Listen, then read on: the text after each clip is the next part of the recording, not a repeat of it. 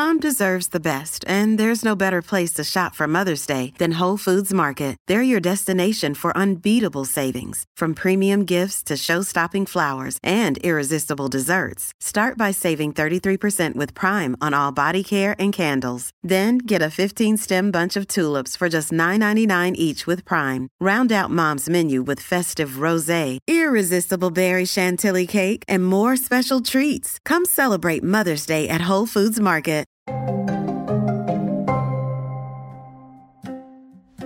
Habits kind of got a bad name in, in psychology.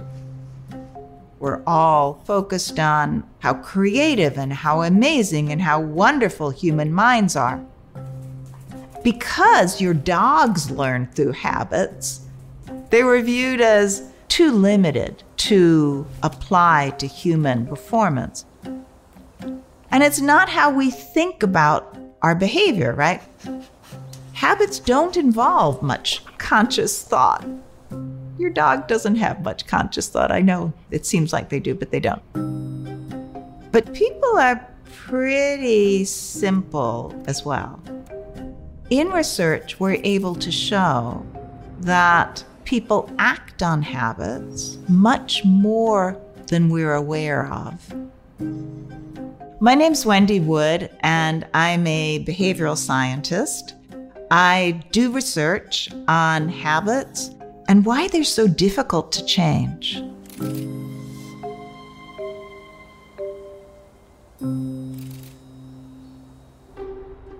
Back in the 1980s, some researchers wanted to convince people in a four story office building to start using the stairs. So they started just the way all of us would. They started trying to convince people. They put up signs. It's good to take the stairs. It's good for your health. It's bad to take the elevator. Waste energy. But the signs had no effect. So these very creative researchers decided okay, let's try something different. They slowed the closing of the elevator door by 16 seconds. And that was enough to dissuade people. They reduced the elevator use by a third. And the wonderful thing about the study is when they put the elevator door back to its original speed, people kept taking the stairs because they had formed a habit to take the stairs and they just stuck with it. And it's an example of what psychologists have called friction barriers to performing a behavior. Distance, time, and effort are all friction.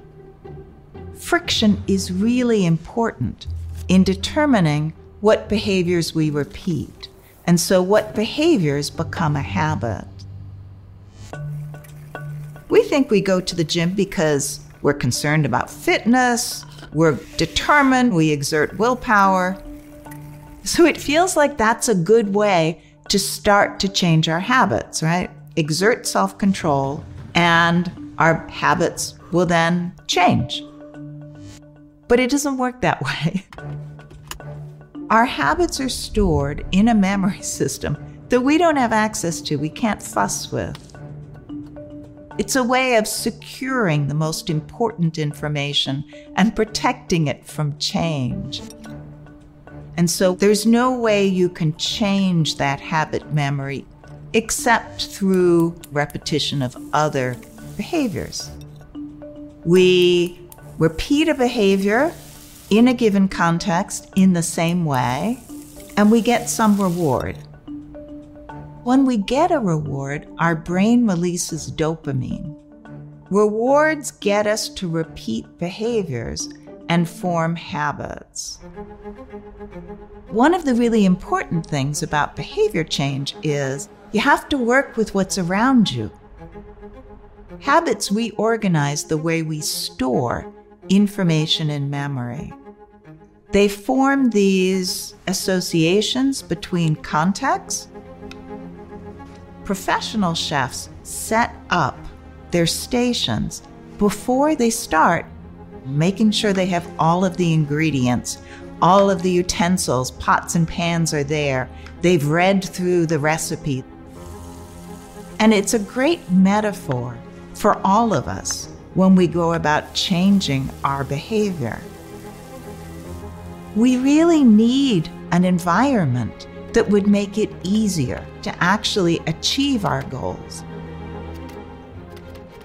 There's actually evidence that our habits help give us meaning in life. Rituals have a habit component. Some of the rituals we perform really are kind of automatic and habitual. Professional athletes provide some of the best examples of people who effectively use rituals. Baseball players are really well known for this, of having patterns of things they do before they go to bat. And what rituals give high level athletes is a sense of control because they have something they repeat, they do it successfully. So it really does give them a sense of confidence. When we are in environments where we know what to do and we feel comfortable doing them, it allows us to effectively multitask. When we've practiced one thing enough so we don't have to think about it, then we can do other things. We can make sense out of our world.